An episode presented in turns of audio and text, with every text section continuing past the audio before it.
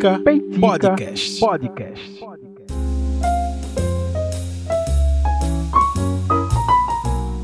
E aí, gente, estamos de volta começando mais um episódio. É, mais essa semana, Peitica Podcast, assim como todas as sextas. Quer dizer, não todas, porque em algumas eu falhei, mas não vamos falar de falhas agora, não. Porque eu acho que o momento não é bem de falar de falhas, é para exaltar os acertos. Eu já começo pedindo a vocês que me sigam nas redes sociais, arroba Rafa com PH, A, que é a minha rede pessoal é, no Instagram e no Twitter, né? Arroba Rafa com PHA. É, e também a arroba do próprio Peitica, né? Que é arroba Peitica Podcast. Então, segue também no Instagram e no Twitter. Facebook, não existe Peitica lá no Facebook. É, eu tô pensando em colocar algumas coisas lá. Mas é porque eu acho um ambiente tão zoado. Mas, enfim, é, eu acho que não é um bom dia para iniciar esse assunto, não. É, mas eu te peço que você siga nas redes sociais, que você compartilhe, que você mande para alguém que você acha que vai curtir o tema abordado no Peitica. E eu acho que esse tema, de verdade, se você nunca compartilhou um Peitica com alguém, eu acho que esse é um bom episódio para você começar enviando para pessoal. É, um amigo meu, sei lá, uma pessoa que eu conheço aqui, o Rafa, de Pernambuco, ele faz esse podcast aqui há alguns anos, já está na quinta temporada. Ouve aí para ver se tu gosta. Eu acho que esse episódio vai ser um bom episódio para você enviar para alguém e que essa pessoa comece a, nos, a ser um, um peitiqueiro, um peiticker, assim como vocês que já nos ouvem, já nos ouvem, né? Enfim, muito obrigado de verdade por essa companhia semanal. É, esse podcast pode parecer, esse, o Peitica pode parecer um podcast solo, né? Ao qual só eu falo aqui, mas na verdade eu me sinto muito prestigiado com cada play que vocês dão lá. Eu vejo cada um. É, inclusive eu estava conversando isso lá no grupo secreto do Peitica. É, a gente brincando lá com. Eu, eu vi que tinha gente, muita gente nos Estados Unidos ouvindo, é, alguns estados mais específicos é, gente na Irlanda, no, no, na Nova Zelândia, porque, enfim, a gente veio lá de Auckland, gente na Alemanha, enfim, um monte de gente aí que ouve o Peitica ao redor do mundo e de verdade, para você que está nesses outros países também, muito obrigado pela audiência, velho. Assim, tomara que vocês utilizem o Peitica como um elo de ligação com a terrinha de vocês. É, e eu me sinto muito lisonjeado que vocês escolheram essa maneira de manter esse elo forte, assim. Eu de verdade me sinto muito prestigiado por você que está nos ouvindo aí, de onde você estiver no mundo, tá? Muito obrigado mesmo. E hoje eu acho que vocês que estão fora do Brasil e nós que estamos aqui no Brasil, é, é um episódio bem difícil né, de fazer, bem difícil de escutar. E vocês, e eu sempre reforço que vocês fazem um episódio comigo, apesar de parecer um episódio solo. É, tivemos nossos papos lá no grupo secreto sobre esse tema. E é, eu não tenho como não fazer esse episódio. Assim que aconteceu né, a, morte da Rita, é, eu recebi uma mensagem no, no meu WhatsApp dizendo. É, foi de uma aluna né, que virou uma ouvinte também. Ela toda vez, professor, vai ter petica. E eu, eu dou aula a ela na sexta-feira. E quando eu entro na sala, é a primeira coisa que ela pergunta. Falo, Hoje tem petica, né, professor? Tem, tem. Pode ficar tranquila que tá tudo certo. Aí vai ser lançado. Aí mandou uma mensagem e disse: Professor, eu acho que eu já sei o tema do Peitica dessa semana. E, pois é, você acertou, sabe? Porque não tem como, é, numa semana com esse acontecido, falar sobre outra coisa. Eu tinha outros temas planejados, mas Rita Lee ela é gigantesca. Ela merece essa singela homenagem, porque, caramba, é interessante que há um tempo atrás, inclusive, isso foi, foi tema das nossas conversas lá no grupo secreto do Peitica. Há um tempo atrás eu li a biografia da Rita. E quando eu falo um tempo atrás, é antes, antes da pandemia. Porque a gente meio que perdeu noção do, do tempo, né? É, eu acho que há uns 3 ou 4 anos atrás eu tive essa oportunidade de ler. E eu lembro que na época que foi lançada, era, foi best-seller, assim, muito, muito vendido esse livro. E eu fiquei impressionado porque aqui na, na cidade tem lojas americanas, né? A, a, aqui em Vitória agora tem duas, né? Uma no shopping e uma no centro da cidade. E eu entrava nas lojas americanas, vocês sabem que tem alguns livros lá, né? Mas normalmente é uns livrinhos, uns livrinhos meio, meio assim. Um livro de autoajuda, uns Augusto Cury da vida. Me perdoe se vocês gostam de Augusto Cury. Não é uma crítica, tá? É só gosto pessoal mesmo. Aí tem um livro lá. Aí eu olho e vejo sempre lá aquele livrinho da capa laranjinha, Rita Lee, a biografia. Eu consegui para Kindle, né? Eu não, não tenho o físico da auto, é, na verdade é uma autobiografia.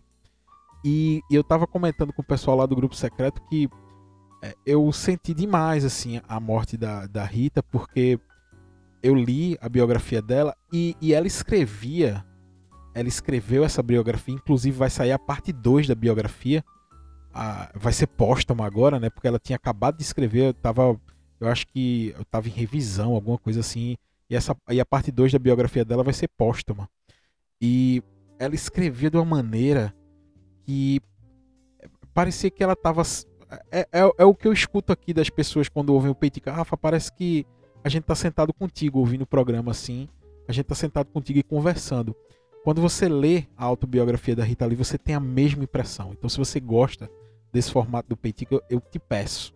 Pega a biografia, a autobiografia e lê, porque parece que você está conversando com ela. E nesse momento de, de, de passagem né, da Rita é, eu acho que você vai sentir um pouco mais do que eu senti, porque realmente parece que você estava trocando ideia com ela, assim, sabe? E por isso que eu fiquei muito triste, além de ser um cara que gosta muito de rock and roll, é, Rita Lee é a rainha do rock and roll brasileiro. Não tem outra, tá? E assim como foi com a Gal, eu senti demais também, porque, poxa, quantas sextas-feiras aqui no Cafofo, até eu publiquei lá no Instagram, né, no Rafa com PHA, um, um, uma memória que tem lá, dá para pegar uns stories antigos, né? E um dos stories antigos que eu achei até recente, achei fevereiro desse ano, lá na sexta-feira, enfim, ouvindo Rita e na sexta-feira relaxando aqui no Cafofo. É, e, e, poxa, e acontece isso, sabe? É, nós já tínhamos noção né, do que ela estava passando, estava passando por um problema oncológico, né, de câncer. E ela tinha é, passado por, por algumas dificuldades clínicas, né? Mas aí a família publicou, inclusive publicou uma foto dela, ela estava bem debilitada, né? Na foto ao lado do seu marido Roberto de Carvalho. E meio que a gente já sentiu assim, caramba, é, tá chegando, né? Assim, mas quando acontece é que você para realmente para pensar no tamanho dessa pessoa.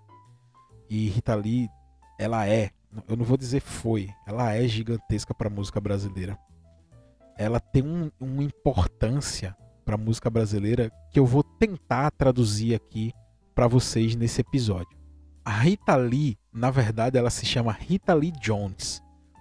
Ela já, assim como o Brasil, tá?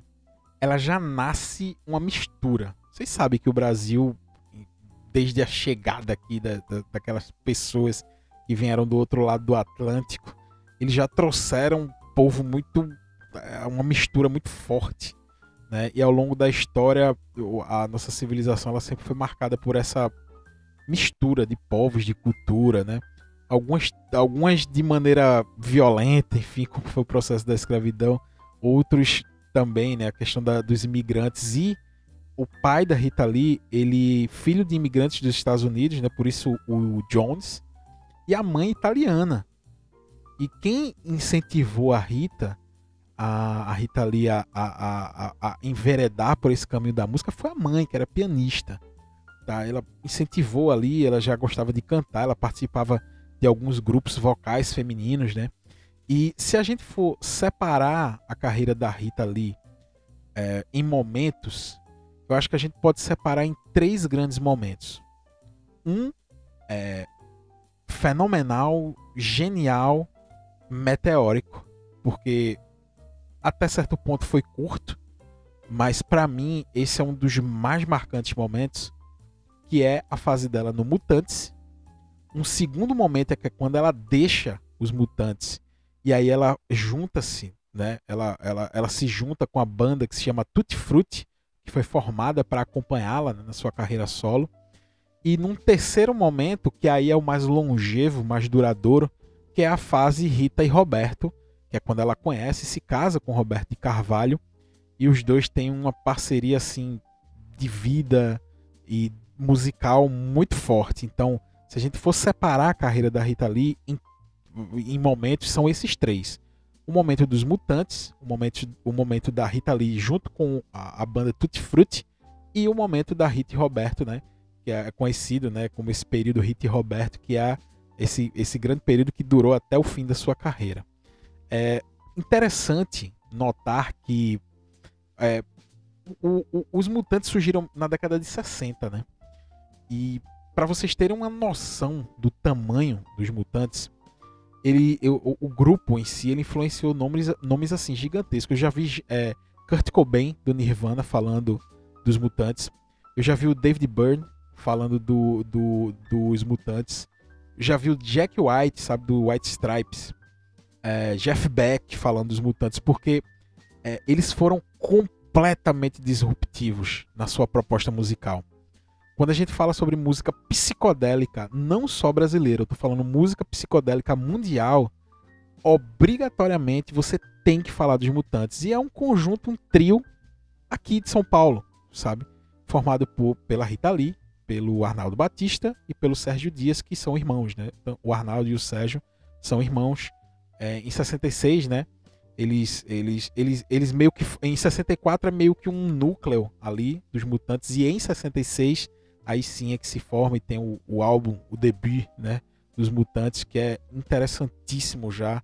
Só que eles surgem, é interessante falar sobre isso, no Festival da Canção, que era promovido né, pela TV Record.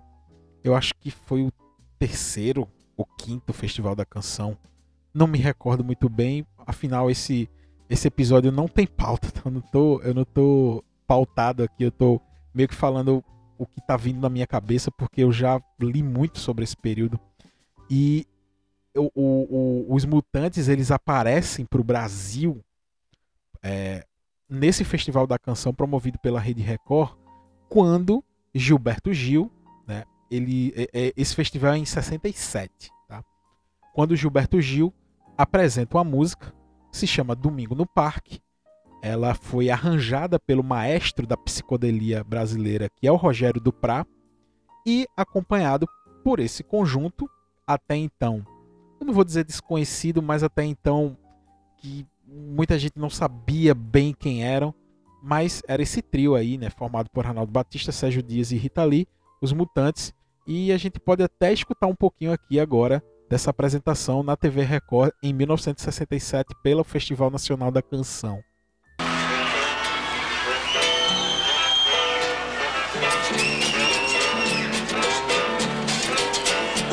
brincadeira. E José, o rei da confusão. E João, um trabalhava na feira. E José, outro na construção. E João.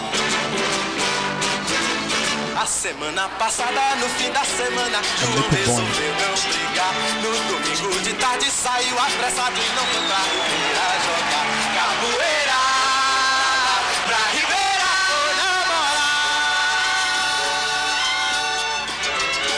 José, como sempre, no fim da semana, guardou a barraca. É muito bom, não posso tocar muito, infelizmente, de verdade. Não posso tocar muito isso. Porque, enfim, dá problemas de direitos autorais. Mas é nesse momento, que os mutantes aparecem pro Brasil inteiro, né? Porque afinal o Festival da Canção, né? Ele, ele, ele era um acontecimento, né? Tinha um. É, as pessoas escolhiam as suas músicas preferidas, elas iam lá para a plateia com cartazes, seus artistas favoritos, enfim. E nesse momento, quando Mutantes aparece ao lado do Gilberto Gil, eu, a galera quer saber quem é, quem são aquelas pessoas que estão acompanhando. Então, é nesse momento que os Mutantes surgem para o mundo, tá? E eles meio que lideram ali um movimento que ficou muito conhecido no Brasil, é, e eu, eu vou ser repetitivo aqui quando eu digo que é, se a gente for falar de movimentos musicais, musicais brasileiros, a gente tem obrigatoriamente que citar a Tropicália. E os Mutantes estavam no centro né, desse movimento, Tanto é que tem um lançamento de um disco em 1968 que se chama Tropicalia Upanis et Circense, que aí já conta com Caetano, com Gil, é, com uma, galera da pesado, Rogério Duprá, né, como eu já falei, como eu já citei. E os Mutantes gravam né, a música Panis et Circenses e, e, e, lançam nesse disco. O disco é um grande aglomerado de artistas que é, estão ali participando desse movimento musical, né? É, é, é comportamental, é, é, ideológico, enfim, e é muito importante esse, esse movimento aqui para o Brasil. Nesse tempo a Rita também ela tem um, um relacionamento com o Arnaldo Batista. E quando esse relacionamento chega ao fim, é, ela também sai dos Mutantes. Porém, eu não gostaria de falar desse momento da saída da Rita dos Mutantes. Eu queria que a própria Rita Lee me desse a sua licença e participasse aqui dessa sua palavra ao Peitica, que na verdade é um pequeno trecho que ela fala sobre o fim dos mutantes e percebam o quanto essa mulher é grandiosa, é grandiosa. Lá no programa Jô Soares 11:30 do SBT, ela fala isso aqui. Eu sempre gostei muito de, de rock pesado mesmo, da, da coisa com munheca pesada. Hum. E era difícil você conseguir passar uma. Naquela época dos mutantes era muito é. difícil, agora é. não é mais. Agora eu vejo assim, várias garotas liderando bandas, eu acho genial. É, mas foi bem duro naquela época. Né? Mas não teve uma época que você só tocava pandeiro, né, Rita? Eu era convidada a tocar só pandeiro, não é, Jô Soares?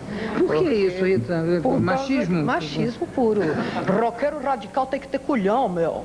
É assim que vocês E eu, né? Era uma coisinha, uma, era uma, uma hipzinha ali, de, né? Tadinha, né? Tocando, mas já mas eu me esforçava, por exemplo, toda a grana que, que os mutantes ganhavam, é, eu, é, é, os mutantes assim aplicavam tudo instrumento. E eu fui criada aplicando instrumento de som, né? Hum. Ah, investindo nessa coisa de som, que leva toda a sua grana mesmo. Mas é com o maior prazer. E, e, assim, naquela época não tinha muito espaço para uma pessoa que não tinha muita técnica como eu. Eu não tenho técnica, eu tenho intuição né, musical nas minhas composições e tudo. É, ficava difícil você se impor pela intuição, porque eram grupos como Yes, Emerson, Lake and Palmer, era uma coisa muito uh, progressiva, exigia muita técnica. Eu adorava, eu adoro ainda até hoje, mas eu não, não tenho esse, essa cintura técnica, né? Hum. E nos Mutantes foi meio difícil. Depois que Caetano e Gil foram exilados, que os Mutantes ficaram órfãos, foi meio difícil assim, continuar no bom humor, na porra louquice, na, na brincadeira, né, na esculhambação que os mutantes se propuseram a fazer. Uh, aí eu, uh, eu até investia a minha parte em Melotron, que era um instrumento enorme que eu tinha que ir para Inglaterra para trazer o Melotron e para trazer os sintetizadores. Então, aí a coitadinha chegava nos ensaios, no final dos mutantes, que não estava muito bem definido tudo que eles queriam, eu queria continuar com bom humor e, e eu assim, comprei os meus instrumentos para poder tocar, né? Mas eu não tinha aquela. Eu não tenho essa, nem quero ter, porque eu gosto, eu gosto de quem tem, mas Como é que é? Faz, faz de novo esse somzinho. Pode fazer? Pode, deve.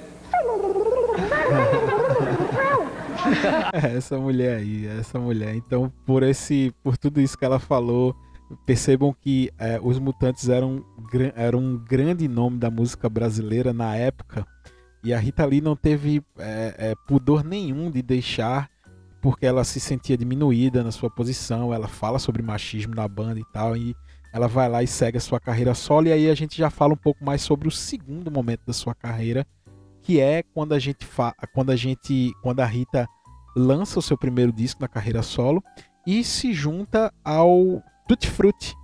E aí é que a gente começa a perceber que aquele padrão musical dos mutantes, mais voltado ao psicodélico, fica um pouco de lado e a gente vê uma Rita rock and roll visceral na época do Tutti Frutti e eu posso te dar um exemplo disso aqui agora. Como eu já falei, infelizmente eu não posso tocar as canções originais da Rita Lee aqui é, por conta de direitos autorais, mas eu peço ajuda aqui a uma menina uma mulher que se chama Julia Nadanovsky, que aí vocês vão entender o porquê que eu pedi essa ajuda a ela aqui no YouTube. Eu já deixo os créditos, tá? Pra Júlia.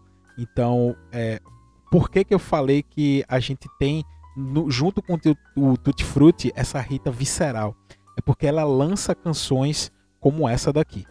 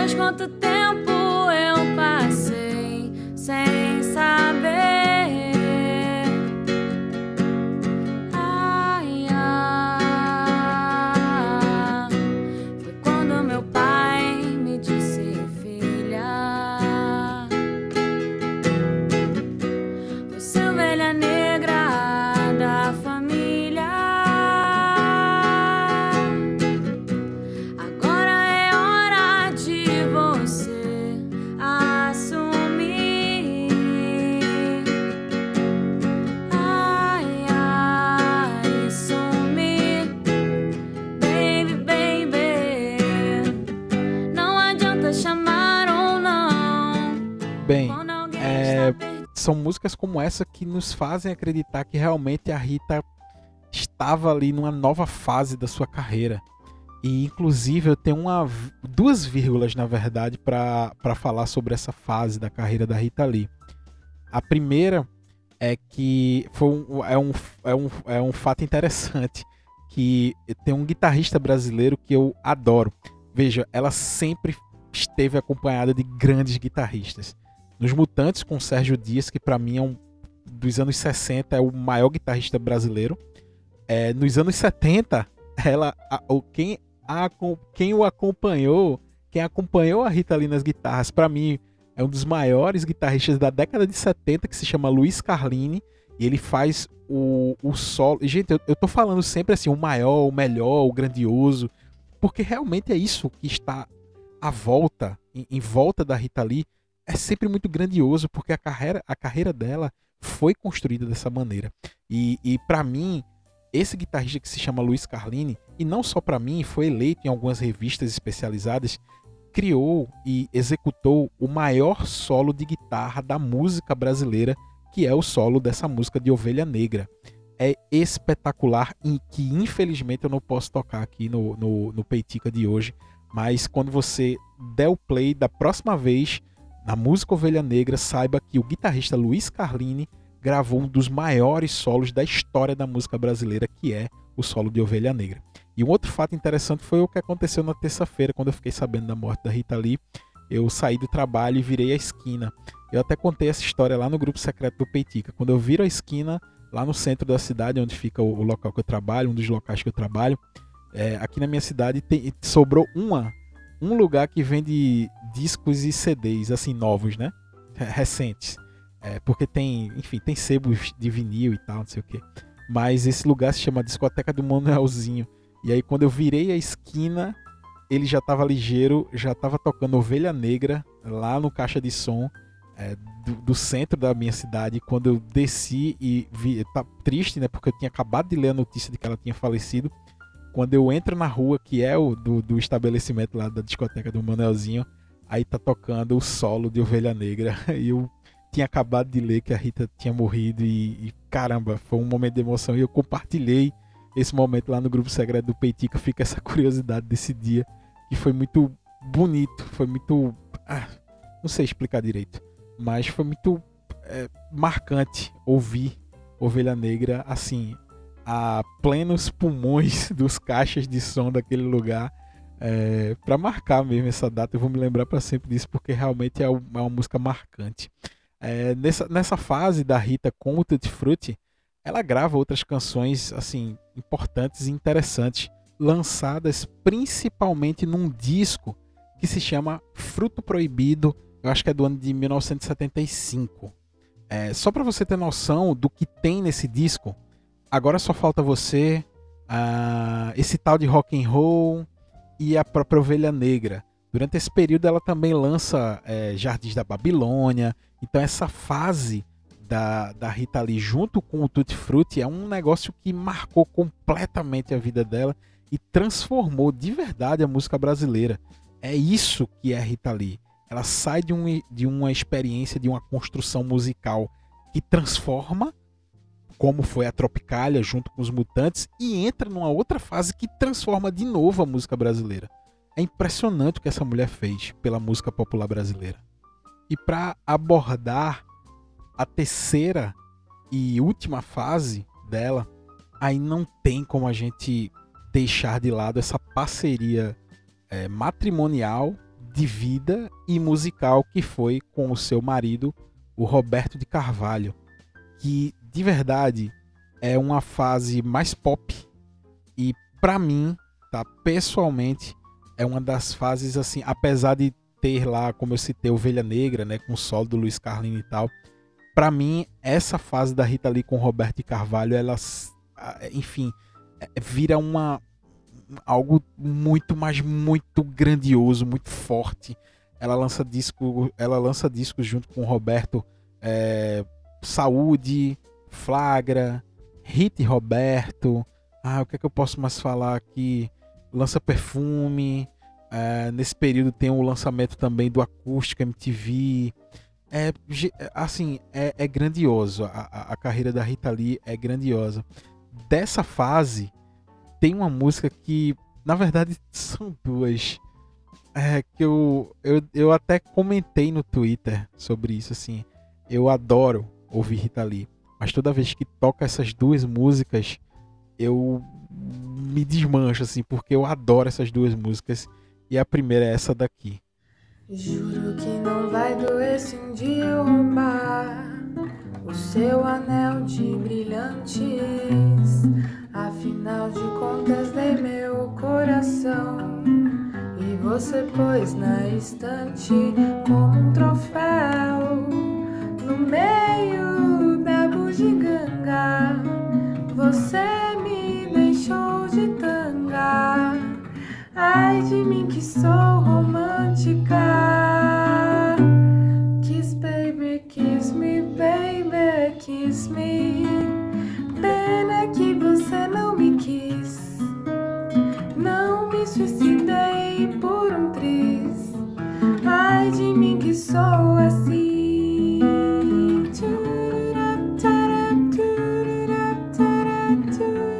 Já queria agradecer a Laura Machado que gravou e postou esse vídeo no YouTube, porque eu só reforço, não dá pra postar as músicas aqui, mas que bom que tem versões maravilhosas como essa da Laura. E ela me. Eu tava procurando algumas músicas para poder tocar aqui, né? Enfim, para meio que burlar né? esse algoritmo que não deixa a gente tocar música. E eu achei essa versão da Laura aqui no da Laura Machado aqui no YouTube e achei sensacional. Por isso que eu quis exemplificar. Porém, como eu falei, são duas músicas da fase Rita e Roberto. Na verdade, assim, gente, é, se a gente for pontuar essa fase Rita e Roberto, assim, é, a gente tem músicas. É, deixa, deixa eu só pegar aqui algumas que eu posso citar dessa fase, para vocês verem o, a, o, a grandiosidade. Saúde, Flagra, ah, Baila Comigo, Desculpe o Aue. Ah, o que é que eu posso citar mais? Banho de Espuma. Hum, nem luxo, nem lixo. Caramba, eu adoro essa música. É, porém, dessa fase, inclusive até no dia né, da morte da Rita Lee, eu gravei só um trechinho dessa música e postei lá no Instagram, só que meio que pra, enfim, pra prestar essa homenagem a ela, porque realmente eu adoro essa música, que é essa daqui.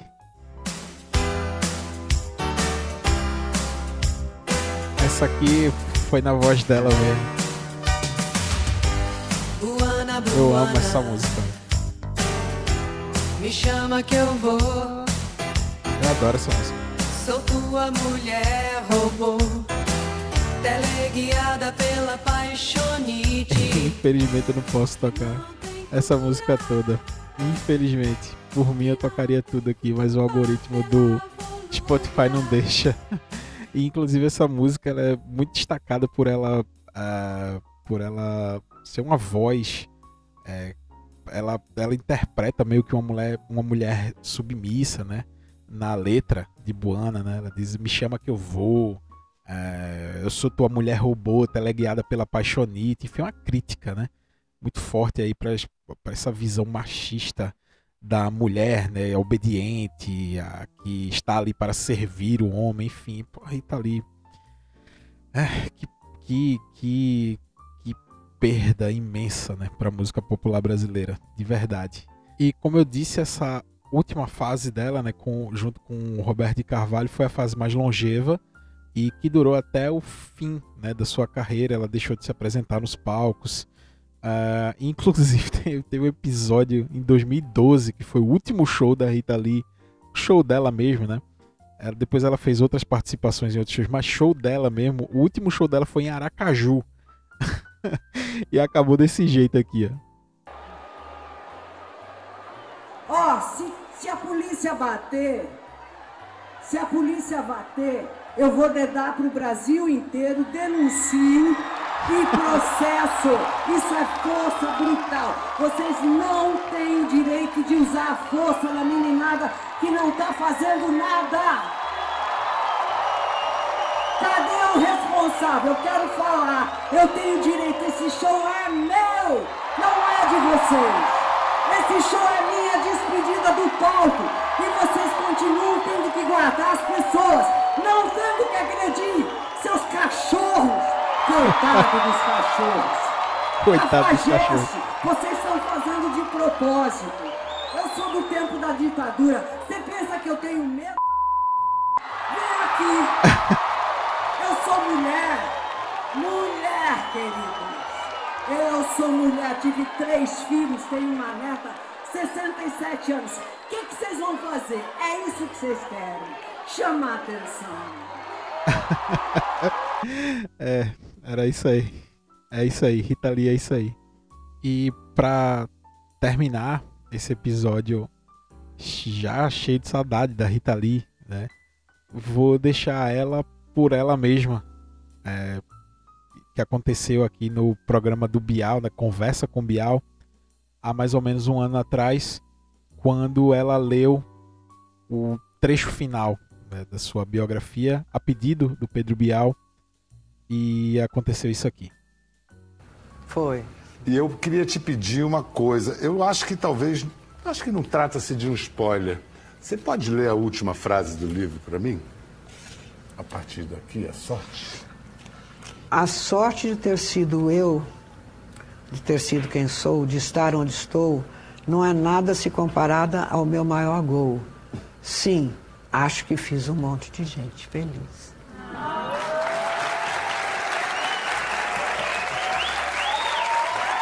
Fez ou não fez? Fez. Rita Lee fez um monte de gente feliz. Pela sua música, pela sua literatura, pela sua arte pela sua maneira de lidar com as situações, como a gente acabou de ver no último show. E isso é Rita Lee. E que fique para sempre aí nas nossas lembranças, porque esse é o grande legado dela. Beleza? Foi triste fazer esse peitica, mas saiu com saiu satisfeito, tá? Muito obrigado para você que ouviu o peitica até agora. Você curtiu o tema, acha que alguém pode gostar? manda para essa pessoa, compartilha nas suas redes sociais, me marca para te agradecer pessoalmente. E até a próxima semana com o próximo Peitinho. Valeu!